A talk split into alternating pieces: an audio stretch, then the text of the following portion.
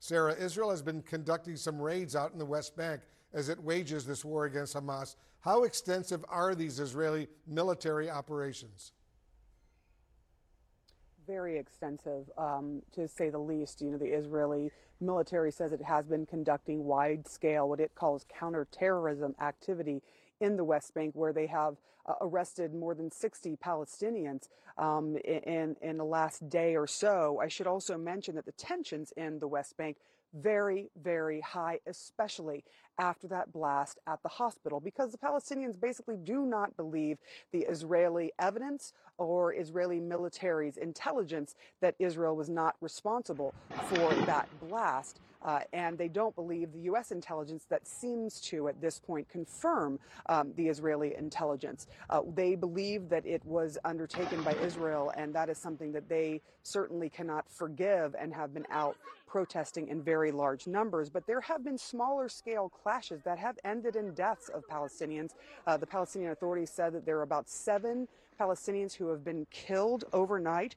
Um, during one of those uh, those raids by the Israeli military, uh, and and so you know the Israeli military says in that operation in Tulkarim, uh, they went into a refugee camp and ended up arresting about 10 people there, but seven Palestinians, according to the PA, uh, were killed. Uh, that is just ratcheting up the tensions, as you might imagine, uh, in the West Bank, which of course is not run by Hamas. It is run by what the international community recognizes as the leader of the Palestinian people, the Palestinian Authority, Wolf. Sara, how fearful are Palestinians over there on the West Bank of Israeli settler violence? Look, there has been uh, an uptick, uh, a, a, big uptick of, of, violence by settlers against Palestinians.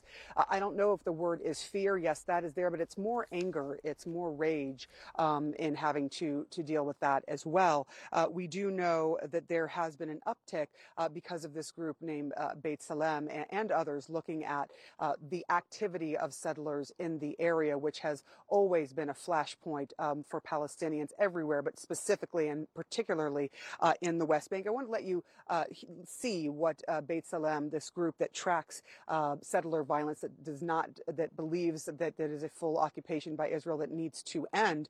Uh, they say that the settler violence against Palestinians has risen in both frequency and intensity, with soldiers and police officers fully backing the assailants under the cover of war. Settlers are carrying out such assaults virtually unchecked. That is the group B'Tselem, the Israeli human rights organization. I also want to mention there, there are about 700,000 settlers um, in the West Bank, but conversely, they're terrified as well, and they will tell you so. Uh, and, and, they constantly say, look, we feel like we are just defending ourselves, defending our families. And so you have this awful back and forth um, between the two groups. But internationally, the settlements are not recognized and are considered illegal, but this is a battle that has been going on long before this major war uh, has started. Wolf. Sara Sidner reporting from Jerusalem. Thank